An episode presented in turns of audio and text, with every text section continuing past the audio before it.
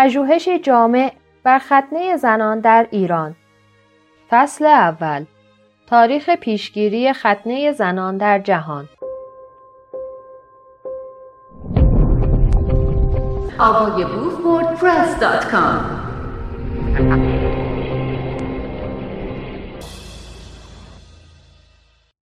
امیدم این است که زنان نه بر مردان که بر خویشتن سلطه داشته باشند. مری ولستون کرافت احقاق حقوق زنان 1772 ختنه دختران آینی است کهن که برخی جنبه های اساسی حقوق جنسی زنان و کودکان را نقض می کند. گزارش های اخیر یونیسف حکایت از آن دارد که امروزه حدود 130 میلیون نفر زن و دختر در سراسر جهان زندگی می کنند که قربانی یکی از انواع ختنه دختران بودند و سالانه حدود دو میلیون نفر نیز به شمار ایشان افزوده می شود. یونیسف 2014 تحقیقات دیگر حاکی از این است که 92 میلیون نفر از دختران ختنه شده بالای ده سال سن دارند و عمدتا در قاره آفریقا زندگی می کنند. طبق گزارش رسمی سازمان ملل در حال حاضر این عمل در 29 کشور جهان معمول است. کشورهایی که عمدتا در بخش غربی، شرقی و شمالی آفریقا و نیز در برخی نقاط خاورمیانه و آسیا واقع شدند. علاوه بر این، ختنه دختران در میان برخی گروه های مهاجر مقیم اروپا، آمریکای شمالی و استرالیا نیز صورت می گیرد. NFGM 2012 یونیسف 2013 بنا به گزارش ها در برخی از این کشورها بالای 80 درصد دختران را ختنه می کنند. یونیسف 2014 به علت تنوع فرهنگی ختنه کردن دختران نمی‌توان گفت این عمل دقیقا در چه سنی انجام می شود ولی معمولا دخترانی که ختنه می شوند بین چهار تا دوازده سال سن دارند. هرچند که در برخی فرهنگ ها دختران را در همان زمان نوزادی ختنه می کنند و در برخی دیگر درست قبل از ازدواج. ختنه دختران اصطلاحات و تعاریف ختنه دختران عبارت است از برداشتن جزئی یا کلی قسمت‌های بیرونی آلت تناسلی دختران. در زبان انگلیسی ابتدا به قیاس از تعبیر میل سرکمسیژن به معنای ختنه مردان تعبیر فیمیل سرکمسیژن به معنای ختنه زنان به کار می رفت. اما بر اثر مبارزات فعالان حقوق زنان علیه این روال امروزه عموما با عنوان FGC یا FGM از آن نام می‌برند که صورت اختصاری عبارات Female Genital Cutting و Female Genital Mutilation است. در زبان فارسی تعبیر ختنه زنان تعبیری جا افتاده است ولی همراه با این حرکت جهانی در جهت مبارزه با خشونت مفهومی مندرج در این تعابیر اکنون بریدن آلت تناسلی زنان برابر FGC و قطع آلت تناسلی زنان ناقصسازی جنسی زنان یا مسله کردن جنسی زنان برابر FGM نیز به کار می رود. پاورقی نگارنده تعبیر ختنه دختران را بر ختنه زنان ترجیح می دهد. ختنه زنان در اصل در مقابل ختنه مردان مطرح می شود. در این سیاق تمایز مفهومی میان زن و مرد است که اهمیت دارد. ولی در زبان فارسی همچون برخی زبانهای دیگر زن و دختر نیز از هم متمایز می شوند. گاه با ملاک تعهل، گاه با ملاک باکرگی، گاه با ملاک سن و غیره. با این توضیح ختنه دختران از آن رو برای من مرجح است که خردسالی کسانی را که عمل ختنه بر روی آنها انجام می شود به دید می آورد. بنابراین موضع انتقادی نگارنده در اصل متوجه سنتی است ناموجه و ناروا که به دختران خردسال تحمیل می شود آن هم معمولا در وضعی بسیار غیر بهداشتی به قایت دردآور و بدون مراقبت های بعدی. نگارنده نه به عملهای پزشکی بر روی آلت تناسلی دختران و زنان خورده ای دارد و نه به اینکه زنانی خودخواسته با آگاهی و انتخاب تم به نوعی از عمل آلت تناسلی مثلا عمل زیبایی و غیره بسپارند. بحث فوق در اصل ناظر به کاربرد واژه زن یا دختر در این تعبیر است.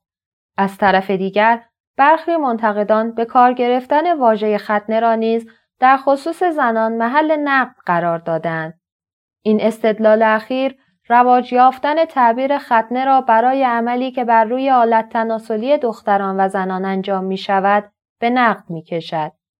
مضمون این استدلال این است که ختنه خواندن این عمل آن را به تصوری که از ختنه مردان داریم گره می‌زند و تفاوت جدی این دو عمل را از نظرها پنهان می کند. چنان که می دانیم بریدن آلت تناسلی دختران از حیث اهداف، نحوه عمل، ابعاد و آثار آن به کل با ختنه کردن مردان متفاوت است. لذا منتقدان نفس به کار بردن واژه ختنه را در مورد عمل بریدن آلت تناسلی زنان خشونتی زبانی و مفهومی می دانند که با گنجاندن این عمل زیل مقولات آشنا خشونت بار بودن آن را کمرنگ می کند. این منتقدان پیشنهاد می کنند که هر گونه حرکت در جهت مبارزه با این عمل باید حذف واژه ختنه را از عبارت ختنه زنان یا دختران در دستور کار سیاست زبانی خود قرار بدهد.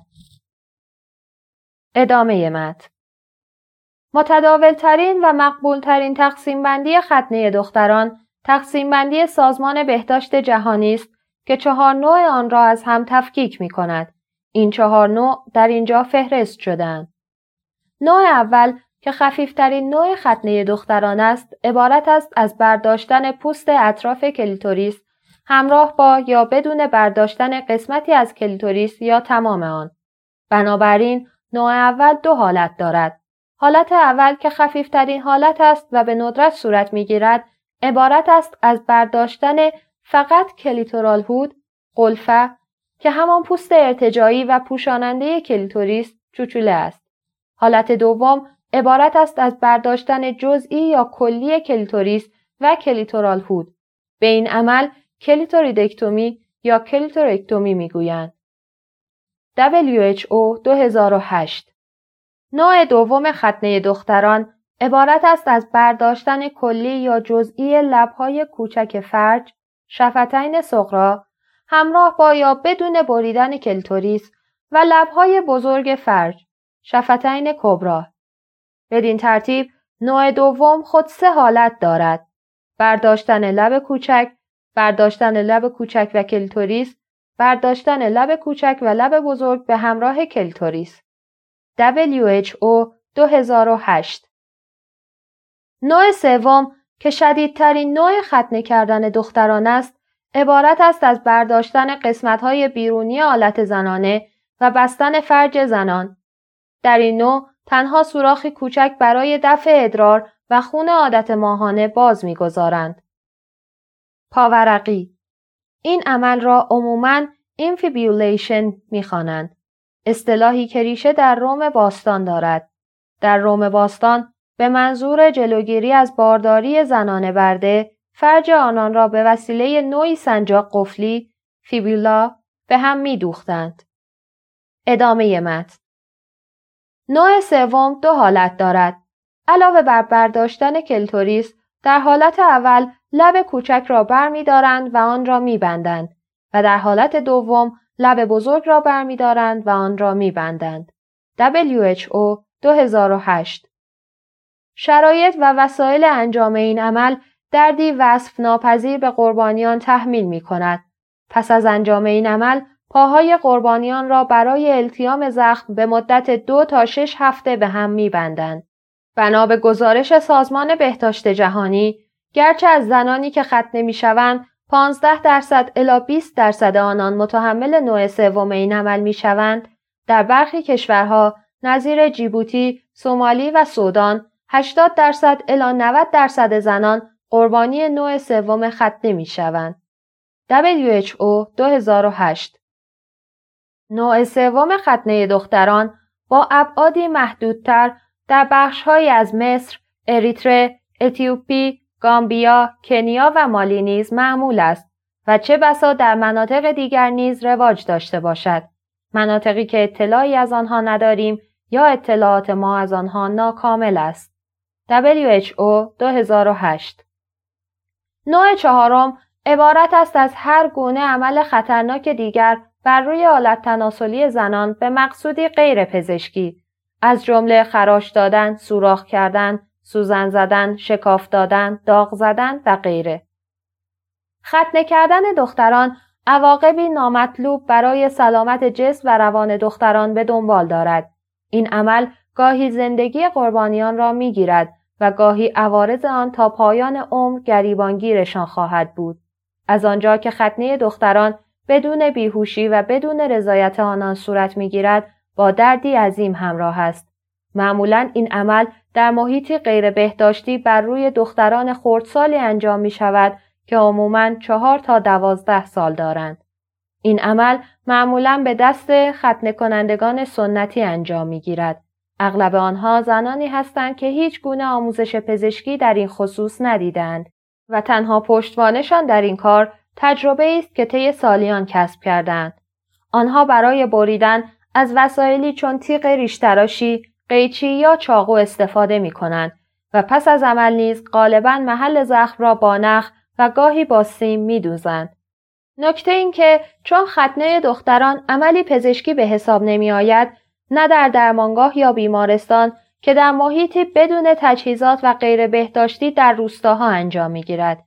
این عمل نه تنها هیچ گونه توجیه پزشکی ندارد بلکه بسته به نوع و شدت آن به برخی عملکردهای اصلی بدن زنان صدمه می‌زند و همانطور که گفته شد در طول زندگی عواقبی وخیم برای سلامتی جسم و روان آنان به دنبال دارد. از جمله دردهای شدید عفونت آثار سو در تولد فرزند دشواری در دفع ادرار دشواری در انجام عمل جنسی کاهش چشمگیر لذت جنسی و آسیبهای روحی و روانی عدیده. توبیا 1995 تاریخ ختنه دختران منشأ تاریخی دقیق ختنه کردن دختران معلوم نیست.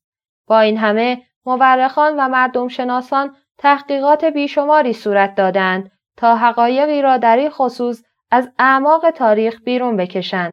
این محققان عموما خواستگاه جغرافیایی آن را اطراف رود نیل در مصر باستان و زمان آن را بیش از دو هزار سال قبل می دانند. گمان این است که این رسم از اینجا به نواحی اطراف راه یافته است. مورخان مدعیاند که ختنه دختران در روزگار فراعنه انجام می شده و بدین اعتبار ریشه های آن را باید در قرن پنجم پیش از میلاد در مصر جست. گاه تداول تعبیر ختنه فرعونی فرونیک سرکمسیژن در گفتار مردم را گواهی بر این مدعا می‌گیرند.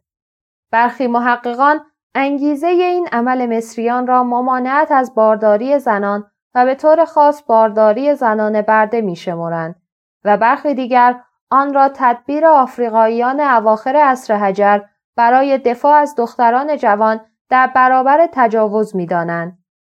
لایت فود کلین 1983 تمدن‌های ابتدایی روم و عرب ختنه زنان را با بکارت جنسی و پاکدامنی پیوند می‌دادند. در روم باستان زنان برده را ختنه می‌کردند تا فعالیت جنسیشان را سرکوب کنند و بر قیمتشان بیفزایند. می‌دانیم که در طول تاریخ ختنه کردن دختران در مناطق مختلف جهان رواج داشته و فقط به آفریقا و خاورمیانه محدود نبوده است. این عمل در میان بومیان استرالیا، مردمان فنیقیه، هایتی، اتیوپی، برخی اقوام در آمازون، نقاطی از هند، پاکستان، مالزی، اندونزی و نیز در فیلیپین معمول بوده است. در قرن نوزدهم در اروپا و آمریکا نیز این عمل صورت می گرفته است. بنا به مطالعات برخی پزشکان به منظور درمان یا برای ممانعت از خودارضایی و همجنسخواهی زنان و حتی برای جلوگیری از بیماری های روانی نظیر هیستری به کلیتوریدرمی اقدام می کردند. براون 1866 رواج ختنه دختران در جهان. چنانکه گفته شد ختنه دختران در فرهنگهایی بسیار متفاوت مشاهده شده است. از قبایل بومی استرالیا گرفته تا جوامع مختلف آفریقا.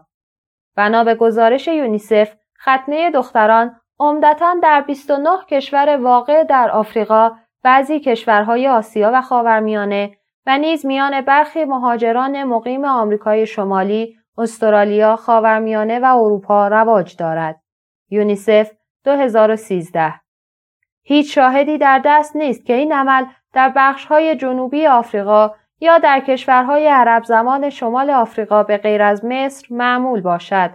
توبیا 1995 مهاجرت روزافزون جماعت هایی که دختران را خط نمی کنند این عمل را به بعضی از کشورهای دیگر جهان نیز کشانده است از جمله به استرالیا، کانادا، نیوزلند، آمریکا و برخی کشورهای اروپایی. بایلند پرویس 2000 می توان به میزانی محدودتر ختنه دختران را در اندونزی، مالزی، پاکستان و هند نیز سراغ گرفت. ایزیاکا اندیوسوف 2013 در عراق ختنه دختران میان کردهای سنی مذهب برخی جماعتهای عرب و ترکمن معمول است. پژوهشی که برخی گروه های غیر دولتی از جمله یک گروه غیر دولتی آلمانی انجام دادند حاکی از آن است که رواج ختنه دختران در میان کردهای عراق بالغ بر 60 درصد است. گرب اند دایرتی 2004 226 تحقیقات بعدی که با پا گرفتن کمپین های محلی و منطقه‌ای برای مبارزه با ختنه دختران در همین منطقه صورت گرفت، رواج آن را کمتر از این میزان می‌داند. بنا به گزارشی که حکومت خودگردان کردستان، یونیسف و گروه های غیر دولتی محلی ارائه کردند، میزان ختنه دختران در این منطقه به سرعت رو به کاهش است. دسترسی به اطلاعات موثق درباره رواج ختنه دختران روز به روز بیشتر می شود. برنامه DHS اطلاعات ملی شش کشور را در موضوع ختنه دختران جمع آوری کرده است. جمهوری آفریقای مرکزی، ساحل آج، مصر، اریتره، مالی و سودان. در این کشورها میزان ختنه دخترانی که به سن بلوغ می‌رسند 43 درصد الا 97 درصد اعلام شده است. اطلاعات گردآوری شده حاکی از آن است که میزان ختنه دختران در میان گروه های قومی مختلف متفاوت است. نقشه صفحه 15 کتاب رواج کنونی ختنه دختران را در سراسر جهان نشان می دهد. این نقشه معید رواج ختنه دختران در کشورهای پیشگفته است و در ضمن نشان می دهد که میزان رواج این عمل در عراق 8 درصد است. یونیسف 2013 در این نقشه اثری از رواج ختنه دختران در ایران نیست. سیاست ختنه دختران، انگیزه ها و توجیهات ختنه دختران کاملا تنیده در تار و پود جوامعی است که این عمل در آنها معمول است. در این جوامع برای توجیه برداشتن بخشی از بدن دختران انواع و اقسام دلایل وجود دارد. این توجیهات پیوند مستقیم دارد با تاریخ و ایدئولوژی این جوامع که بعضا بر مبنای نابرابری های جنسیتی و مهار تمایلات جنسی زنان شکل گرفتند. فهرست بلند بالای این توجیهات طیفی گسترده از اسطوره ها تا دلایل اقتصادی را در بر می‌گیرد. در بندهای بعد نظری اجمالی خواهیم انداخت به برخی توجیهات که زمین ساز تداوم و گسترش ختنه دختران است. بنا به برخی از این باورها ختنه کردن دختران باروری آنان را بهتر می کند، تمایلات همجنس خواهانه آنان را کاهش می دهد و بر پایبندی زن به همسر مقرر خود می افزاید. در بسیاری موارد به منظور حفظ بکارت و وفاداری زن به شوهر نوع سوم ختنه بر روی دختران صورت می گیرد. به عبارتی دهانه فرج دختران را می دوزند تا تضمین کنند که در شب عروسی یا به اصطلاح در شب زفاف فقط و فقط شوهر اوست که محرموم آن را می گشاید. این عمل زامن وفاداری زنان به مردان و نیز زامن تفویض لذت جنسی مفرد به مردان است و بدین ترتیب عملی است در خدمت میل مردانه. لیندورفر 2007 گاهی ختنه دختران قسمی از مناسک گذر به بزرگسالی و پیوستن به جرگه افراد بالغ و بزرگسال دانسته می شود. مدافعان و عاملان ختنه دختران انگیزه های مختلفی برای این عمل ذکر می کنند. از جمله قوی تر کردن دختران، تضمین ازدواج آنها و دفاع از آبرو و حیثیت خانواده. برخی باورهای فرهنگی متداول در خصوص جنسیت و تمایلات جنسی این سنت را تقویت می کند. این باورها ختنه دختران را با زیبایی، پاکدامنی و حیای زنان پیوند می دهند. ولی بسیاری بر این باورند که انگیزه نهفته در پس این عمل محدود کردن و مهار کردن رفتار جنسی زنان به منظور حفظ بکارت جنسی آنها پیش از ازدواج است.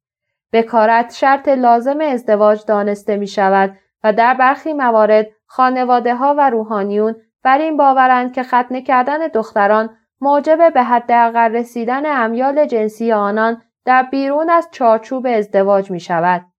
جالب این که در برخی از این جوامع دختران ختنه شده خواستگاران بیشتری دارند. لیندورفر در کتاب خود می‌گوید که برخی باورهای مشوق ختنه دختران این عمل را با پاکیزگی و زیبایی پیوند می دهد. گاه در اجتماعاتی که این عمل معمول است دختران و زنان ختنه نشده را کثیف و آلوده می انگارند یا میپندارند که اگر چوچوله زنان را نبرند بزرگتر و بنابراین زشتتر می شود. لیندورفر 2007 بر اساس این باور که آلت زنان کریه المنظر و کثیف است ختنه کردن دختران را عملی می دانند که آلت آنان را زیبا و پاکیزه می کند. وقتی این دختران ازدواج کنند غذایی که تبخ می کنند حلال دانسته خواهد شد. چنان که گفتیم ختنه کردن دختران سنتی است دیرین که به پیش از اسلام یا مسیحیت برمیگردد. با این همه بسیاری گفتمانها ختنه زنان را به دین ربط می دهند و آن را یکی از الزامات دین اسلام می دانند. درست است که ختنه زنان در برخی کشورهای مسلمان رایج است ولی باید تاکید کرد که نه در کتاب مقدس و قرآن ذکری از ختنه زنان هست و نه در هیچ یک از متون معتبر مسیحی و اسلامی. روزی 2013 وانگهی علاوه بر مسلمانان و مسیحیان این عمل در میان جانباوران، یهودیان و بعضی ادیان بومی دیگر نیز معمول است. مثلا ختنه کردن زنان در میان برخی گروه های یهودی مثل بتا اسرائیل و فلاشا نیز شایع است. در این جوامع دین به مبنای توجیهی برای ترویج ختنه زنان بدل شد چون آن را به پاکدامنی زنان گره زدند و ختنه گواهی شد بر پاکی زنان مؤمن در نظر خداوند. نمی‌توان بر انگیزه های اقتصادی چشم پوشید. معمولا این دلایل از دیگر دلایل اهمیت بیشتری دارند. در برخی جوامع دختری که ختنه نشده عموما باری بر دوش خانواده است و مردم دختران ختنه نشده را شایسته ازدواج نمی‌دانند. در نتیجه چنین دختری موجب محروم شدن والدین خود از دریافت به اصطلاح شیربها می شود. علاوه بر این گاهی روحانیون، رهبران اجتماع، کت خداهای روستاها، قابله ها، کلی ها و ختنه کنندگان سنتی نقشی مهم در ترویج ختنه زنان در مناطق روستایی دارند. در این میان ختنه کنندگان نقشی پررنگتر دارند چرا که برای تضمین درآمد منظم خود باید این سنت را تداوم بخشند و ترویج کنند. طبیعتا آنان هرچه بیشتر ختنه کنند درآمد بیشتری نصیبشان می شود. از طرف دیگر همین گروه می توانند در روند کنار گذاشتن ختنه زنان نیز نقشی بسیار تعیین کننده داشته باشند. ممانعت از این عمل بستگی به تغییر نگرش این سنف دارد و این نیز در گروه آن است که راه های بدیلی برای کسب درآمد ایشان فراهم شود. به همین دلیل کسانی که به تحول و توسعه چشم دارند باید از طریق بحث با همین قابله ها و ختن کنندگان آنها را متقاعد کنند تا نیرو و توان خود را علیه این سنت به کار اندازند. روند نزولی ختنه دختران ارتقاء آگاهی و آشنا شدن با دنیای مدرن تغییر زیادی در نحوه نگرش مردم به ختنه زنان پدید آورده و رفتار آنان را بسیار دگرگون کرده است. سازمان های فعال در زمینه های بشردوستانه و توسعه جهانی ختنه زنان را مستاقی از خشونت می دانند. خاصه خشونت علیه زنان و کودکان. سازمان ملل این عمل را اینگونه توصیف می کند. جلوه ای از نابرابری ریشهدار جنسیتی که زنان را در جایگاهی فرودست قرار می دهد. نمودار روند ختنه دختران صفحه هجده کتاب طی دهه گذشته هم در سطح جهانی و هم در سطح منطقه‌ای اقداماتی مهم در این زمینه صورت گرفته است.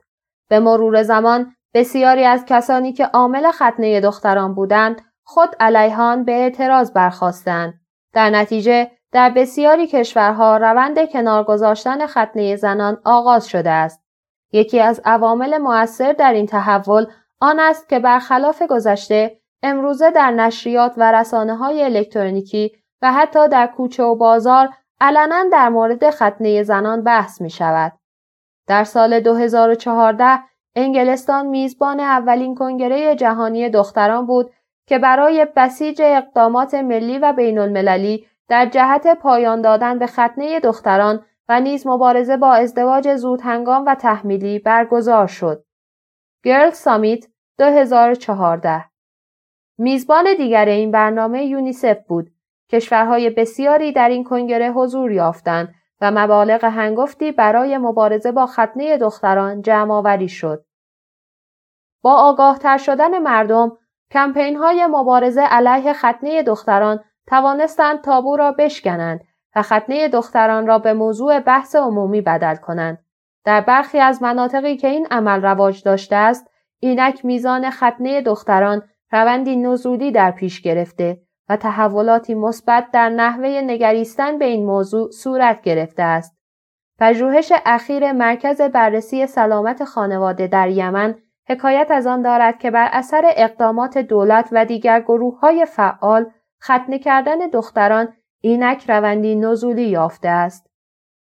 الخلیدی و همکاران 2013 به همین ترتیب رهبران بورکینافاسو به سراحت ختنه دختران را مسئله مربوط به حقوق زنان و کودکان می دانند و در صددند تا با اتخاذ راهبردی خاص و به مدد ابزارهایی چون آموزش، اقدامات حمایتی و پیگرد قانونی به مقابله با این عمل برخیزند. در این خصوص دولتهای عراق و مصر عدهای را نیز دستگیر کرده و بعضا به زندان انداختند. گزارش اخیری که یونیسف منتشر کرده و حاصل پژوهش بر روی صدها خانواده در منطقه کردنشین عراق بوده است. حکایت از آن دارد که انجام این عمل در این منطقه به شدت رو به کاهش است. میزان ختنه دختران در بنین جمهوری آفریقای مرکزی عراق لیبریا و نیجریه هم به نیمی از آنچه پیشتر رایج بود رسیده است. بنا به گزارش ها مهمترین عامل این کاهش تحول دیدگاه زنانی است که خودشان زمانی این عمل را متحمل شدند. این عمل از نظر تمام این قربانیان بیفایده است و جز درد و رنج برای دخترانشان حاصلی ندارد. به همین دلیل شدیداً این عمل را محکوم می کنند. به همین ترتیب گزارشی دیگر از یونیسف نشان می دهد که خطه دختران در میان 2000 اجتماع سراسر آفریقا به شدت کاهش یافته است. پندیت 2012 این روند نزولی میزان ختنه دختران حکایت از شکلگیری دوره جدیدی از دگرگونی در میان ملتها و اجتماعات قاره آفریقا دارد. سیر نزولی ختنه دختران را می توان به کمک نمودار صفحه 19 کتاب نشان داد.